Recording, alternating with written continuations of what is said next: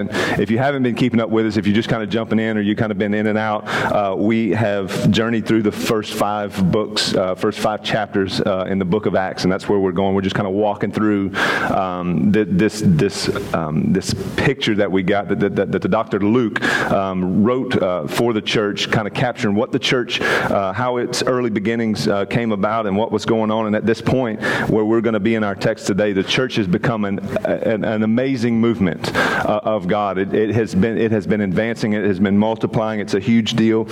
Um, it, it, hasn't grown outside of Jerusalem yet. Uh, the church is still concentrated to that one city. Uh, but but uh, it would it would be said that around this time, about this point, uh, that the number would be around ten to fifteen thousand people as part of the church at Jerusalem, and that's kind of where it was at. And so you could it was just really kind of gaining momentum, and where ten or fifteen thousand people collect in one spot, um, you tend to kind of pay attention to what's going on there. And so that's one of the ways that they were they were growing and they were moving. And as we move forward, uh, what we're going to see here uh, from this point forward after today, we're going to start seeing the church rapidly advance and move outside of Jerusalem, outside of the city of Jerusalem. It's going to start now moving into the region of Judea and Samaria and to the ends of the earth from this point um, after today. And so the question um, that, that's, that's kind of obvious that we should be asking if we're kind of paying attention, if we're looking at what's going on in Scripture, is, is like, what's causing this kind of growth? Like, what's, what's making the church advance and multiply and grow like this?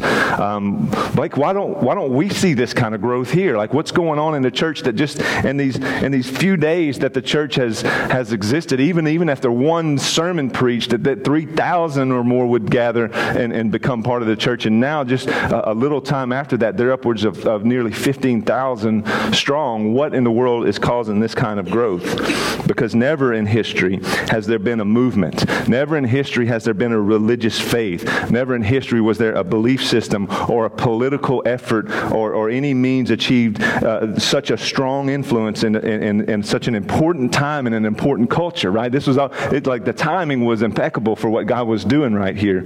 Um, and, and, and no other no other effort has has done this um, as did Christianity without the aid of some kind of force, right? Without the aid of some kind of uh, military force or, or cultural prestige or, or someone uh, in power. Like you, you, can you can influence and move with that, but this this was just kind of a grassroots thing, and and there wasn't really any important people, and they weren't powerful, and they weren't like they didn't have a lot of military might, but they were growing as if they did, and and, and so it was catching traction. In, in, Christianity, here's the deal: it's it's different from these other movements in, in the fact that it, it didn't um, it didn't gain its influence by conquest. It didn't gain its influence by putting the right um, the right political leader in place. Like that's not how it gained its influence. It didn't try to it didn't try to overpower anybody. Um, or conquer anybody or to set up a political figure. Um, they had no congressmen. Uh, they had no people of influence in their circle. Like these guys, I mean, in, in Acts, what we'll learn is like the, the, the, the, the elite people, the, the smart people uh, in the city would listen to these guys and they would just be, they would just be like freaking out because they was like, these guys are speaking as if they're educated. And we know they're not, they're not even educated. They're not even smart people. Um, and so this is, this is the leaders of this movement. And I love it. This is exactly how God Would do this kind of stuff, right? Why did, why did God choose Israel for his people? Why did he choose them to be his people when all, there was all these other nations that are so much stronger and so much bigger and they had so many more uh, resources? Just for that reason. He picks the small. He picks the weak. He picks those uh, who are cast off, right? And so we see that here in the church. And, and what we have here is just a group of everyday people, just everyday blue collar people who are just walking around changing the world. Every, you know, every word they say, every encounter they have, just going to talk about Jesus and let the Spirit just kind of radically change this neighborhood and this city and this world. How? How were they doing that? Like, do you ask yourself the question, how did, how did this happen up, up to this point? I'll say partly uh, it is because of the profile of the guy that we're going to take a look at today. Like, the church had this profile about them. This, the guy that we're going to look at today, Stephen, uh, was, was, was one who we, he, we met him a, a, couple of verses, a couple of, yeah, a couple of verses back in chapter 6. Um, but the profile of this guy was the normal way of Christianity. And we're going to get to see what normal Christianity looks like when we get to take a look at Stephen. And so you want to ask, how did the the church gain momentum? How did it, with no power, no influence, no military, no political figure, how in the world did it spread like it did? How did it gain so much influence? It was because of the profile of Peter, of, of uh, Stephen here. It was, it was this guy and, and those who he was with. It was one of these men that we had met whenever the, the, uh, the church was kind of internally having some struggles um, that, that really at the root of it was kind of like racism. And, it, and it, it, it, fleshed itself out in the way the widows were being cared for. The Hellenists would come to, to the leaders of the church and they would say, hey, look, you know, the, the, the church is doing a really good job at taking care of the, the, the, the Jewish widows, uh, but we feel like we're being neglected. We're not getting treated the, the same way, and, and we need our daily distribution just like they do. And so in, in that, like that wasn't, um, the, the, the, apostles, they, they kind of heard that, they listened and they addressed the situation by saying, okay, church, let's get together and I want you to pick seven men from above, from, from among you uh, who are just of good repute, who love Jesus, who love to serve, uh, who's just grounded in the gospel, and we'll put them in that role of making sure that everybody's cared for. And Stephen would be one of the guys that would kind of bubble to the top that the church says we want him to be one of those seven guys. And what makes the, the attitude and the personality uh, of Stephen so influential to, to, to the spread of the gospel is that principle that he lives by here. That let me tell you something. This is, you want to know what the, the anthem of the, the Christian life is about? It's what, it's what the, the, the anthem that, that Stephen lived by. And it was this it's not about me. It's not about me. So I don't know if you've ever had the the daunting task of trying to write a, a, a, a biography about, like an autobiography, just like a short little snippet about who you are and what you do. And it kind of feels like you're having to put your credentials down on paper and kind of prove your worth. And here's my pedigree. It's the worst experience ever. I don't know if you ever had to go through that, but it's terrible. Uh, especially when you're trying to be mindful of Christianity and how a Christian's supposed to, like, it's not about self promotion. It's not about anything about me at all. And that was the attitude that Stephen had. That was the attitude of the early church. So you want to know how the early church gained so much momentum, had so much influence, and grew so fast is because they didn't make it about them. They didn't make it about them. In, in verse 7, where we left off a, uh, a couple of weeks ago, it said, And the word of God continued to increase, and the number of the disciples multiplied greatly in Jerusalem. Now, that you're going to see that play out over and over and over in the book of Acts. You're going to see, and, and the, their number grew like, like the, the, the, the word of God continues to increase, and because of the word of God continuing to increase, people are, are just, the, the number is multiplying. And it would say in the rest of that verse, a great many of the priests became obedient to the faith. So, why the specific mention of priests? Why here?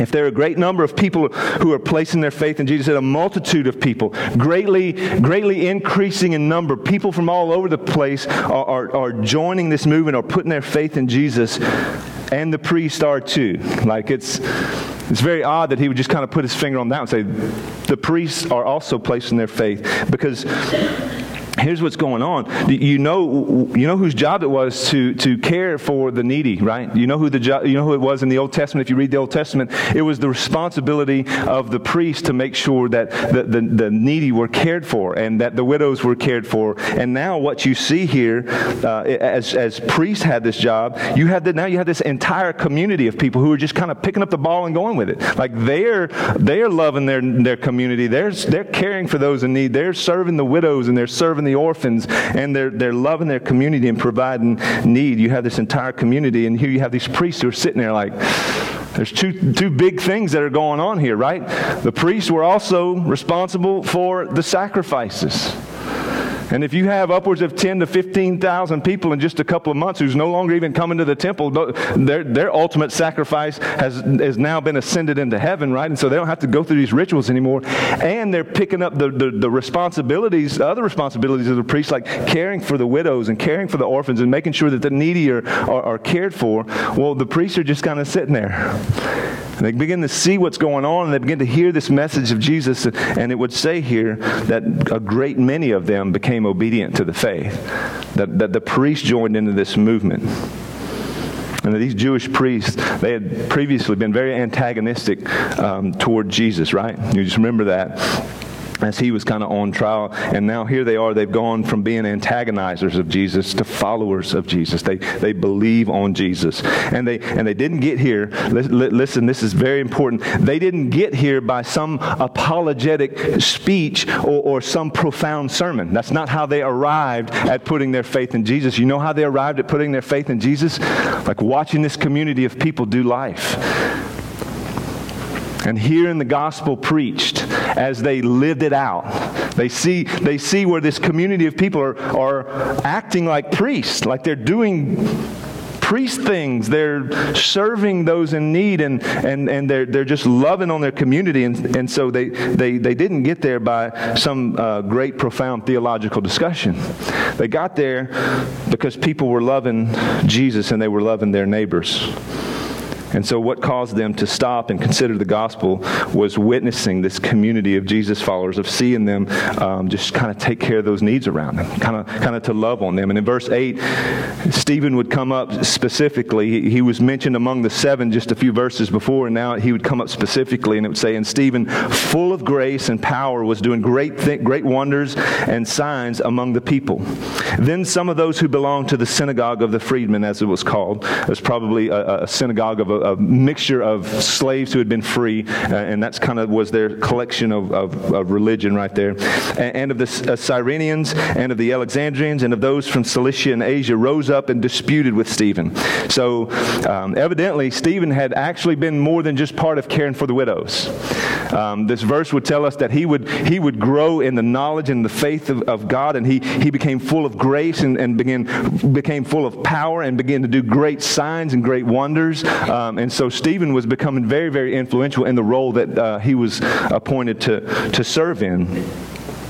And he had begun to do all these miracles enough to stir up uh, uh enough discussion that his ticket's going to get pulled. Just like Peter's and John's and those guys were getting pulled just a couple of, couple of chapters back. We've got to have a discussion with this guy. We've got to shut this guy down. He's saying things that are just out of line. And what, they, what we'll learn in our passage today, uh, there was two accusations that was made against Stephen whenever they rose up to dispute against him. They said he's attacking the temple and he's attacking the law. He said those two things, that's what he's that's what he's going over, going after. And you and I might look at that and we might not think that's a very big deal. It might be like we might consider it like, you know what, somebody's talking about our building. You know, they, they drive by and they say that it's just kind of mediocre and it's just not like beautiful and we don't have, you know, the, the stained glass is kind of out of style. And, and so we might hear it like that, like somebody, and you're like, what's the big deal? Who cares, you know? Um, and so why are they getting all upset about it? Why are they, why are they getting so angry about him talking uh, about the temple, but, but in Jewish life, um, the temple and the law were the two greatest symbols of, of national and religious identity. Like those were the, those were the pinnacles of their, their nationality and, and their religious identity. Um, and so when you would go after them, I want you to think American flag. Like, you get upset when someone dishonors the, the American flag or the Constitution or the White House or the U.S. Capitol or Liberty Bell. You think about those, those icons that define, that tell the story of the American people. And when someone disrespects that, when someone says something against that, when someone doesn't bow down to that as their God, you become offended. I become offended because that's a sign of national zeal. And, and that's just kind of who we are. And that's how we identify ourselves. And so when Peter would say things about the temple and say things about the law, that's why they would get angry because it was more than just kind of this location, this place, this building. It was actually a, a sign of national identity. It's who we are. It's, it's who we are as a people. It tells us who we are. It's our story. And so we have Stephen accused of this, speaking against the temple, saying, hey, man, it's no longer needed. Like the temple is no longer needed for the people to meet with God. And so they're like, whoa, wait a minute.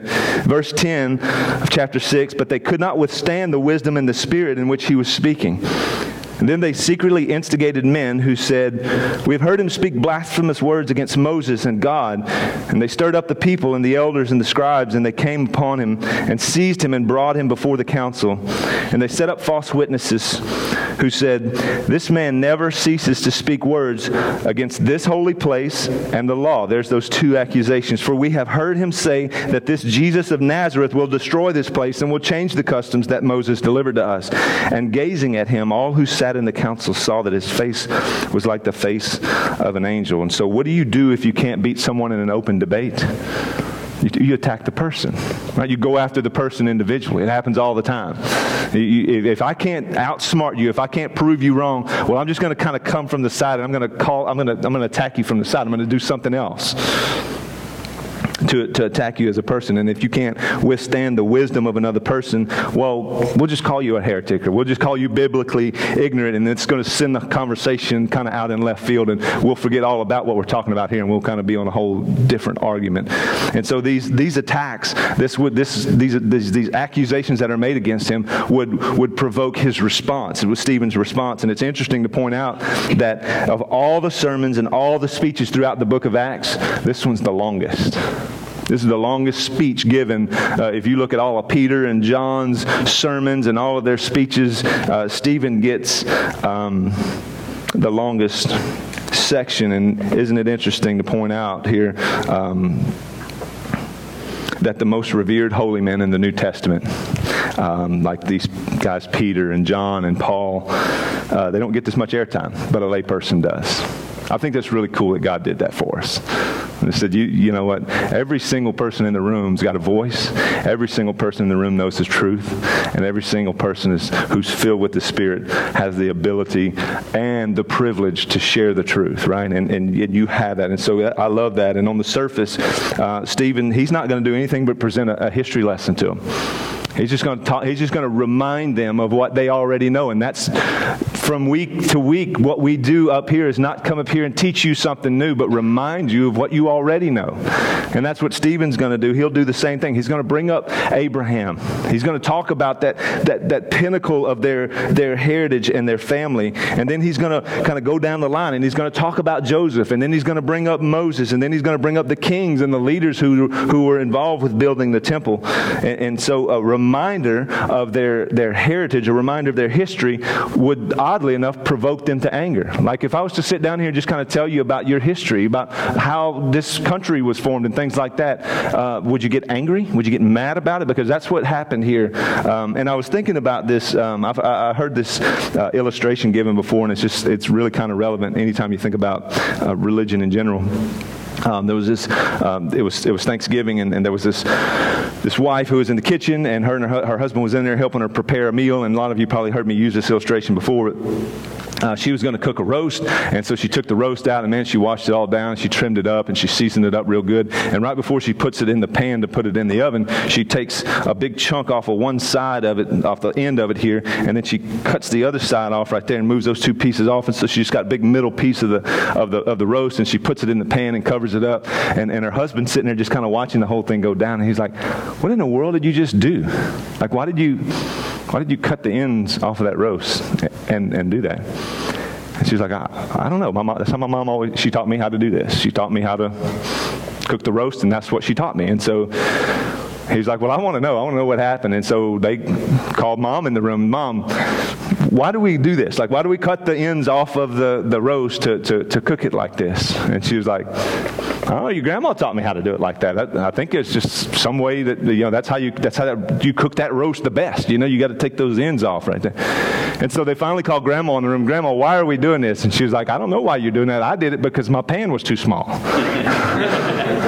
you know, and so I think about that that illustration, and and you know he reminds them of their history and he reminds them of their heritage. Uh, like here's here's how all of this thing, stuff was born. Like here's why you do why you do the things you do. And they were kind of getting enraged. Why were they getting so mad? Because he's basically telling them. Stephen's pointing out that hey, you don't even understand your own story.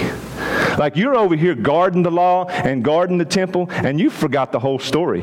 Like you've been taught that that's, that's what's important. And so they become like enraged. And, and here Stephen is saying, like, dude, you, you've completely missed the point of the entire Old Testament. And so many of you, you might be in the same predicament, right? You had this thought, you had this idea, you had this vision about this is the way things are going to be figured out in my life. Here's how things are going to roll. Here's how things are going to roll here. And you know how all this is going to play out, and you've got a plan, and, and, and, and you're kind of in this, in this place now that you're in this predicament because God might have had different plans for your life. Or you might have misunderstood God when you kind of first leaned into who Jesus is, and you're like, I think that, you know, God, what God wants to do is He wants, he wants me to follow Him so that He can bless me with the, a lot of material things, a lot of good things in my life. And when you realize that maybe that's not what his plan was, you're kind of unsure what to do and, and where you are. And it's kind of playing out. And you're sitting in this place of chaos and you're sitting in this place of, of confusion and anger because you're not quite sure what God's doing and what his plan, plans are. And so Stephen, he's going to have this tough talk with these guys. He said, I'm going to talk to you about these. I want, I want, to, I want to enlighten you about these things. And, and I know that it, it won't be what you want to hear, but it's what you need to hear. And that's what the gospel does for us, right? It doesn't give us what we want to hear, it, it, tells us what we need to hear if we're being true to the gospel. And that's what he would do. And so, what I'm going to do is I'm going to read his speech. The longest speech uh, in the book of Acts uh, starts in chapter 7 and verse 2. This is his response to the accusations that they would make that, hey, dude, you're coming against the temple and you're coming against the law, and uh, that's not cool. And so he would explain it and respond this way. In verse 2, chapter 7, we'll read to verse 50. Brothers and fathers, hear me. The God of glory appeared to our father Abraham when he was in Mesopotamia before he lived in Haran and said to him, Go out from your land and from your kindred and go into the land that I will show you. Then he went out from the land of the Chaldeans and lived in Haran. And after his father died, God removed him from there into this land in which you are now living. Yet he gave him no inheritance in it, not even a foot's length, but promised to give it to him as a possession and to his offspring after him, though he had no child. And God spoke to this effect that his offspring would be sojourners in a land belonging to others, who would enslave them and inflict them 400 years. But I will judge the nation that they serve, said God. And after that, they shall come out and worship me in this place. And he gave them, he gave him the covenant of circumcision. And so Abraham became the father of Isaac and circumcised him on the eighth day. And Isaac became the father of Jacob and Jacob of the twelve patriarchs. And the, and the patriarchs, jealous of Joseph, sold him into Egypt, but God was with him and rescued him out of all of his afflictions and gave him favor and wisdom before Pharaoh, king of Egypt, who made him ruler over Egypt and over all his household. Now there came a famine throughout all Egypt and Canaan, and great affliction, and our fathers and our fathers could find no food. But when Jacob heard that there was grain in Egypt, he sent out for sent out our fathers on their first visit. And on the second visit, Joseph made himself known to his brothers. And Joseph's family became known to Pharaoh. And Joseph sent and summoned Jacob, his father, and all his kindred, 75 persons in all. And Jacob went down into Egypt, and he died he and our fathers, and they were carried back to Shechem and laid in the tomb that Abraham had bought for a sum of silver from the sons of Hamor and Shechem. But as the time of the, as the time of the promise drew near, which God had granted to Abraham, the people increased and multiplied in Egypt until there arose over Egypt another king who did not know Joseph. And he dealt shrewdly with our race and forced our fathers to expose their infants so that they would not be kept alive. At this time, Moses was born. And he was beautiful in God's sight. And he was brought up for three months in his father's house. And when he was exposed, Pharaoh's daughter adopted him and brought him up as her own son. And Moses was instructed in all the wisdom of the Egyptians, and he was mighty in his words and deeds. And when he was 40 years old, it came into his heart to visit his brothers and children of Israel. And seeing one of them being wronged, he defended the oppressed man and avenged him by striking down the Egyptian. He supposed that his brothers would understand that God was giving them salvation by his hand, but they did not understand. And on the following day, he appeared to them as they were quarreling and tried to reconcile them, saying, Men, you are brothers. Why are you wrong? Why do you wrong each other? But the man who was wronging his neighbor thrust him aside, saying, Who made you ruler and judge over us? Do you want to kill me as you killed the Egyptian yesterday? At this retort, Moses fled and became an exile in the land of Midian, where he became the father of two sons. Now, when 40 years had passed, an angel appeared to him in the wilderness of Mount Sinai in a flame of fire in a bush.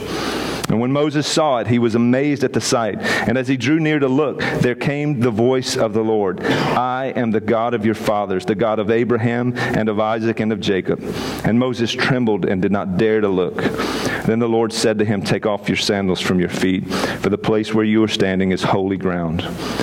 I have surely seen the affliction of my people who are in Egypt and have heard their groaning, and I have come down to deliver them, and now come, I will send you to Egypt.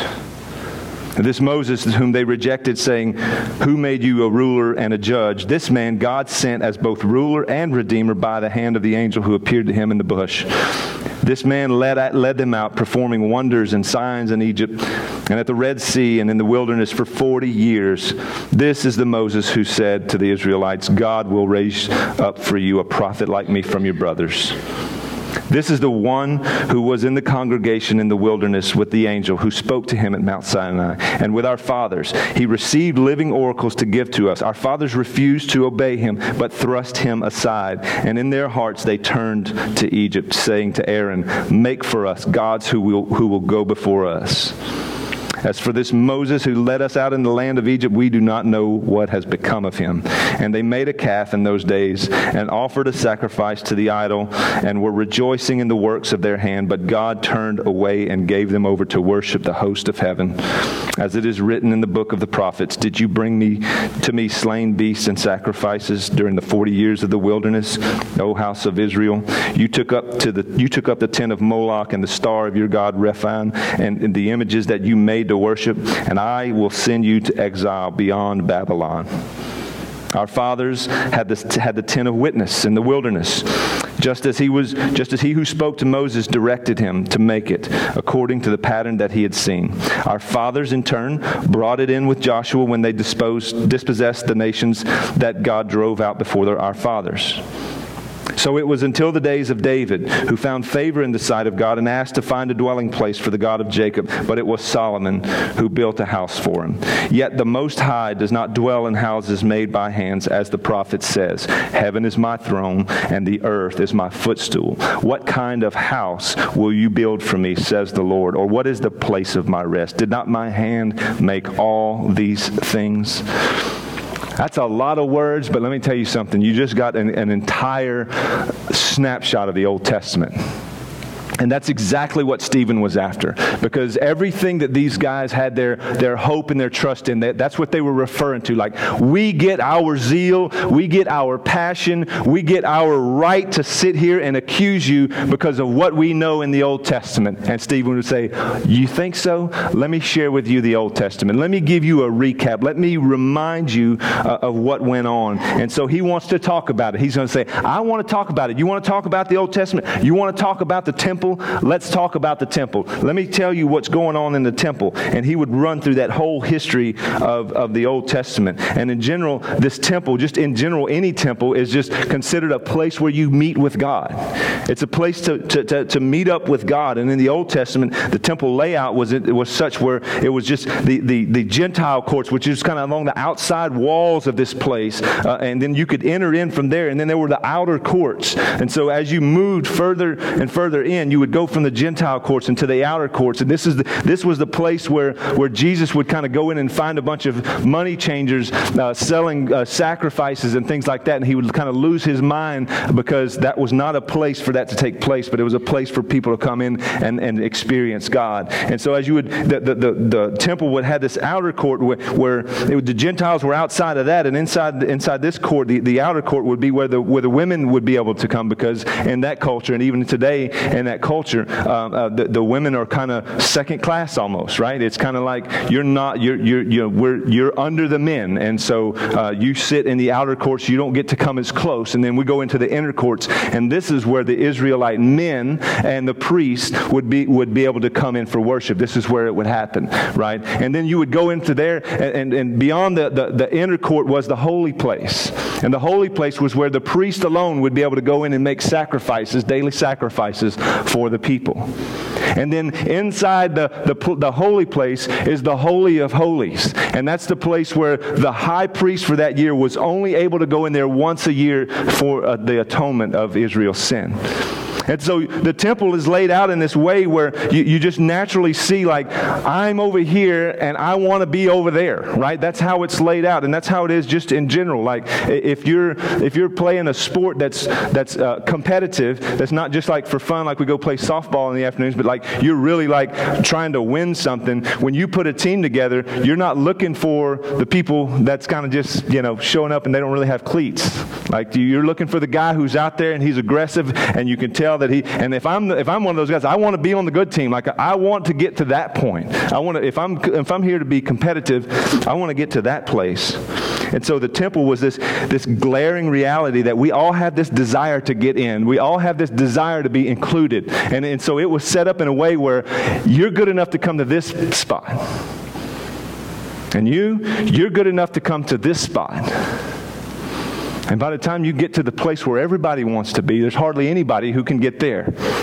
And that's how the temple was laid out. It's, it's, it's to get near. Like we, that's what we want. We don't want to be so far off.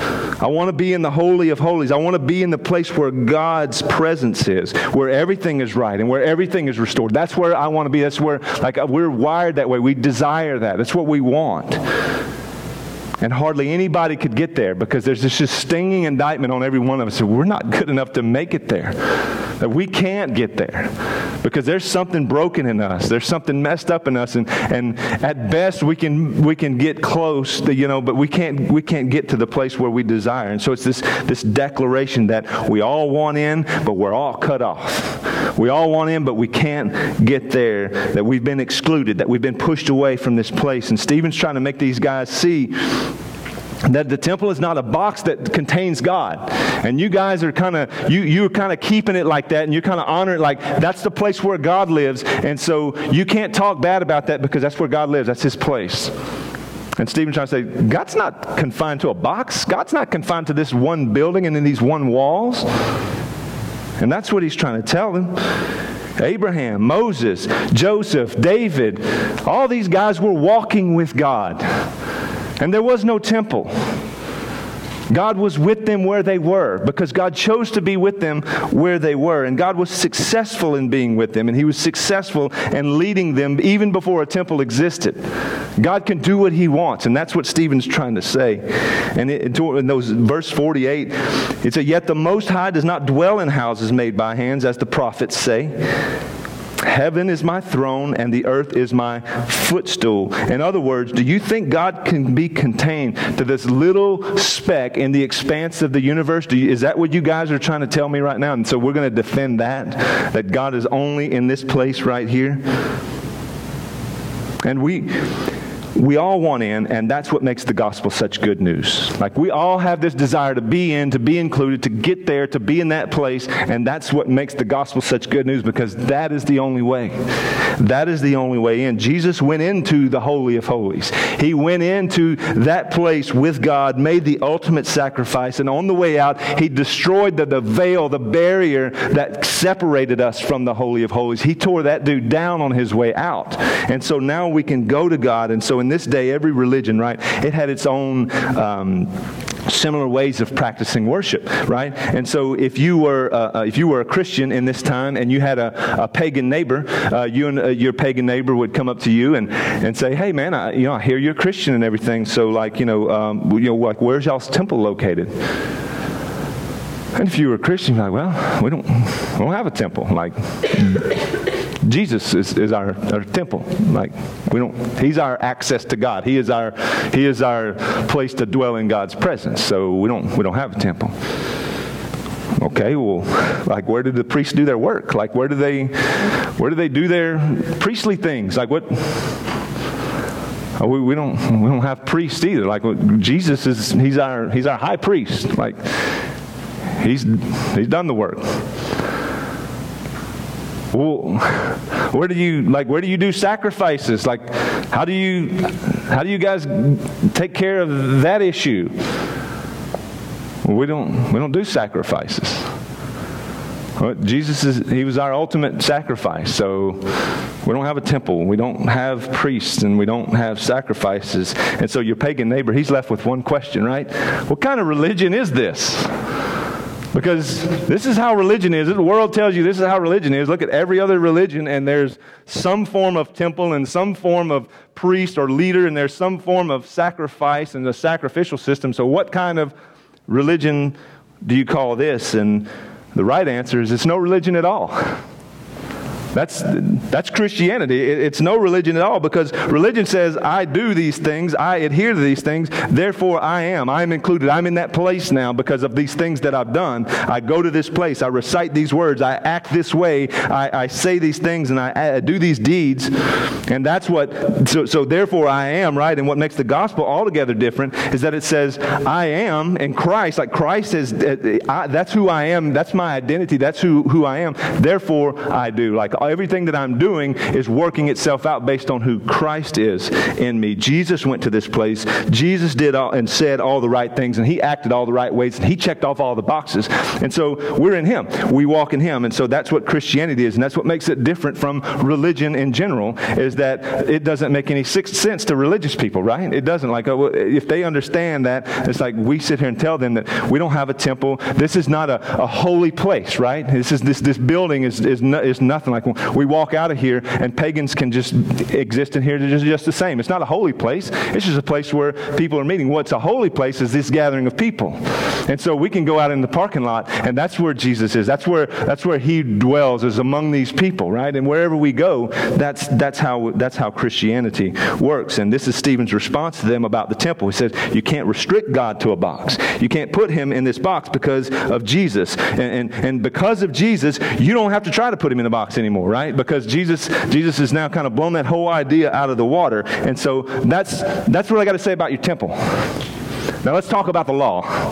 Okay, so you've made an accusation that something about the temple and, and how it's a holy, revered place, and that's just kind of the reality is the gospel kind of really kind of washes that out of the way. Now let's talk about the law. You say that that, that you have this law and this and this and this law is good and it's and it's and, and, and you, you you adhere by it, and that's what saves you.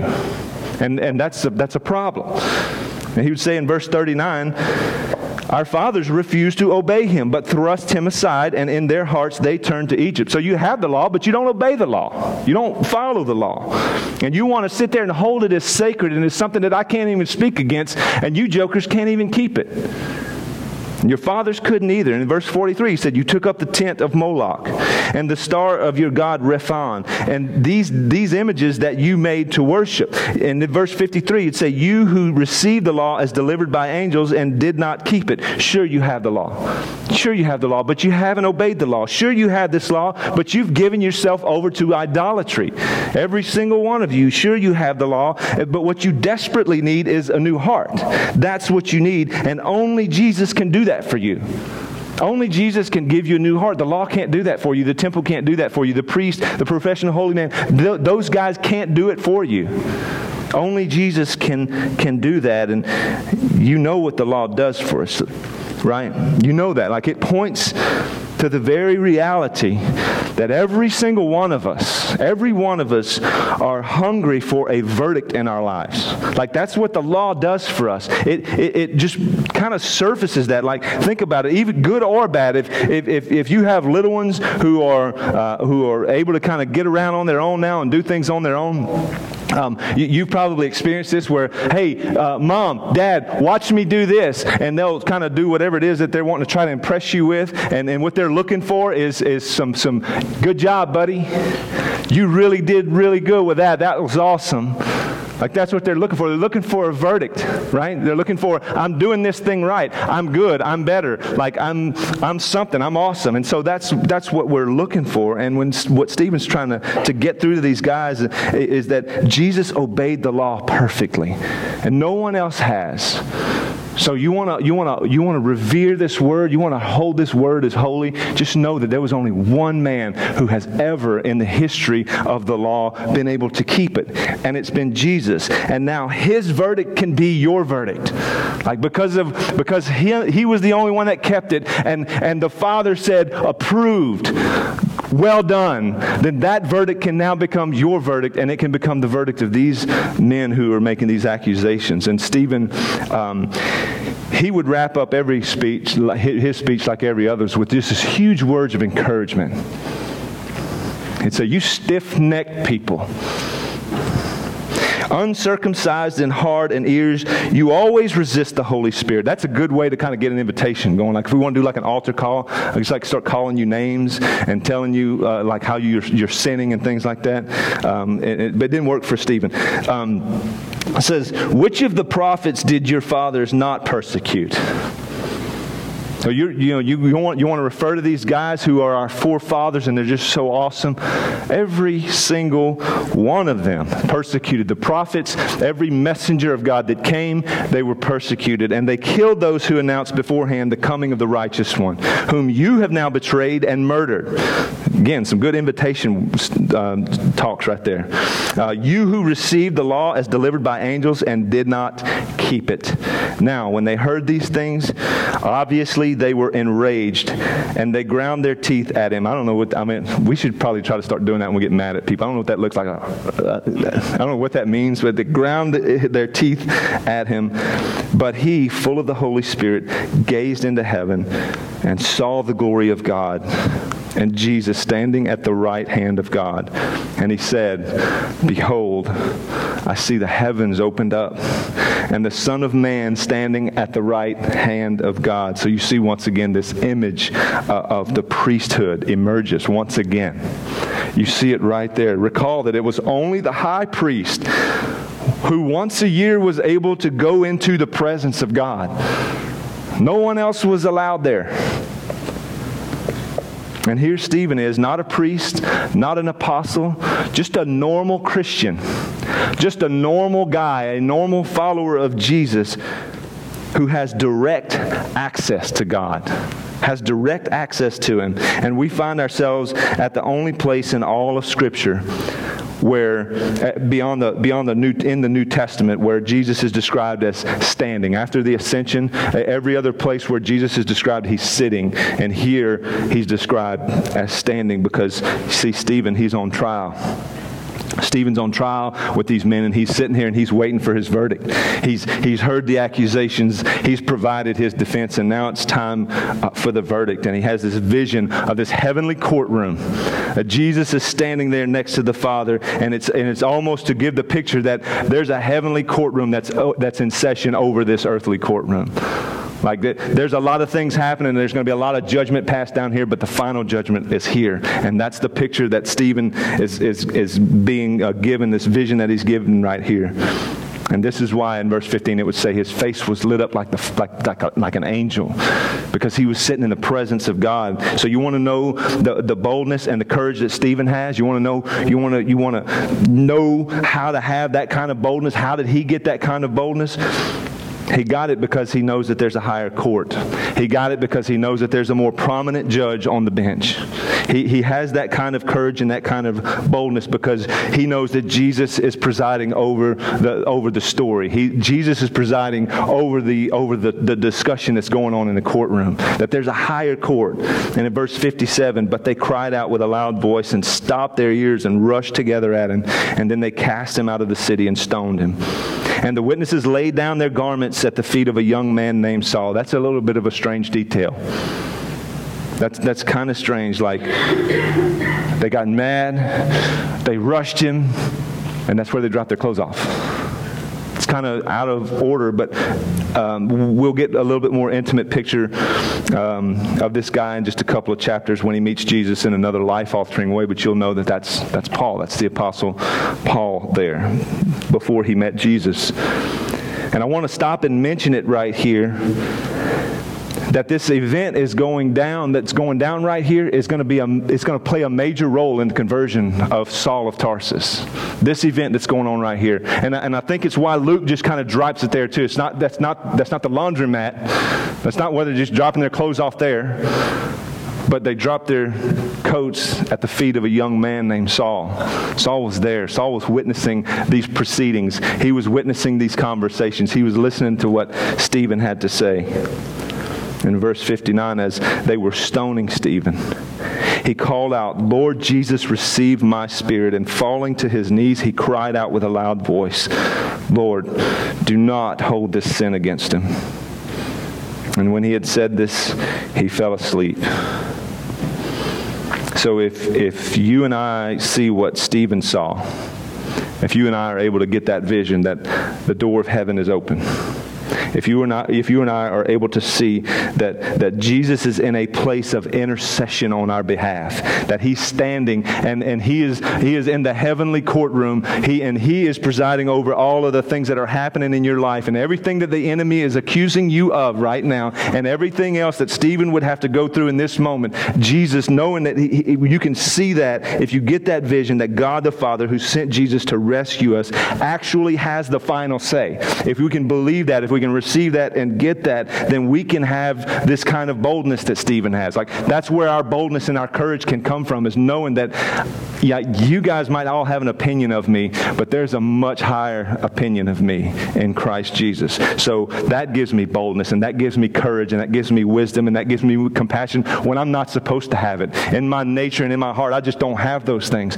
But in Christ, I can have those things, and we can accomplish what Stephen accomplished. We can be, we can be Stephen knowing what we see, uh, his vi- the vision that he got. God, if we can get that same vision, if we can believe that same thing that he believed, that, that Jesus Christ is Lord over us and that he has the final say, then we can be a witness like Stephen can be a witness. Like we can be bold, we can, we can proclaim uh, uh, wonderful things, and we can do mighty works in Christ's name, and we can be a servant like he was a servant. He was, he was one of seven guys out of a multitude of people who the church said, that guy has what it takes to serve, and we want him. You can be a servant like that too, and I can too. And we can be full of grace and we can be full of power like Stephen was if we know what we know about Jesus and believe that, doing great wonders and doing great signs among the people to the glory of God. And, and the name of Jesus would absolutely sweep through these neighborhoods like it did in Jerusalem if we believe that the way the church grew and the way the church expanded and, and the way it did was because of the profile that we see of, of Stephen here. But he was just one of many in the church who had this same character, who had this same boldness and same courage and had the same vision of what he saw in heaven that there is nothing that can separate me from Christ, not a thing. And so that's what grew the early church. And you want to know what changes this community? You want to know what changes this neighborhood? It's to be able to see Jesus for who he is, know what he's said about you, know what he's spoken into your story, know what he's, he's claiming over you, knowing that he has the final say, and walking in that boldness and that courage and that compassion and in that wisdom. And sometimes, sometimes God will call us to martyrdom. Sometimes he will do that. Stephen did everything right, didn't he? I mean, he did everything right. He said all the right things. He was a faithful follower of Jesus. He was committed to the body of Christ. He boldly proclaimed the truth of who God was, but he still ended up dead. They still stoned him to death. Now, I, I don't know why, other than maybe that there was this young man who was there. Maybe there was this guy who was there while every stone is smashed into the face of Stephen. As Stephen lay bloody and mangled, this young guy who's sitting there watching this hears his pleas for the forgiveness of his persecutors. Maybe, maybe that's why. Maybe that's why Stephen had to die. So we exist to make much of God in our neighborhoods and to the nations by reflecting Jesus, Jesus even if reflecting Him means we suffer with Him, means we hurt with Him that we reflect Him in those ways as well. Not just reflect Him in power and not just reflect Him in grace and not just reflect Him in compassion, but reflect Him in hardships and persecution and famine and nakedness and hardships and trials and suffering, and even if it calls us to be martyred for our faith. So when we say reflect Jesus, we mean all of Jesus, every part of who He is and what He endured.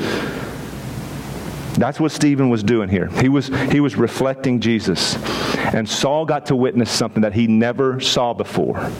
He got to see Jesus. And that changed everything for him. That would set the, the ball in motion for Saul to have this meeting with Jesus and just kind of fall head over heels for Jesus. This was going to be the moment that kind of kicked all of that off. And the, and the truth of the matter is, while God can absolutely call some of us to martyrdom, it's likely that most of us may or may not be. Maybe only some of us will. Maybe none of us will. But we're all called to live for Him. Every single one of us. We're to live for Christ. And so, what are you living for? Do you ask yourself the question, what in the world happened in the New Testament church that made it so effective? And, and, and can we be a New Testament church, Blake? We want, we want to be part of something that looks just like the New Testament church. Then you need to receive what Jesus has done for you individually and for us as a church and be willing to give your life away for that. You want to be a New Testament church? God may call us to martyrdom. He may call us to, to great compassion and good works, uh, and, and, that's fine too. We'll, we'll take that too, but just let's not, let's not reflect some of Jesus. Let's be willing and let's be ready to reflect all of Jesus. The verdict has been handed down. And so it's just for us to believe. Believe that Jesus has the final say. Believe that Jesus has given his life so that you may live. That's the that's the response for today. That's that's our response is do you do you believe that? Do you believe that Jesus has the final say? And do you believe that in Christ you have all the power, all the boldness, all the courage that, that you need and that I need and that we need to, to absolutely change this neighborhood for Jesus and change the nations for Jesus? It starts with believing. Not believe, believing in Christ. I don't know how much more simple I can make that. And so this is this is the moment and this is the response and that's the invitation. Don't be stiff-necked. Don't be uncircumcised in your heart. Don't be hard-hearted. Don't be bullheaded and don't hold on to some crazy heritage that you don't even know why you hold on to it. But come to Jesus and believe on Jesus for life. So would you pray with me?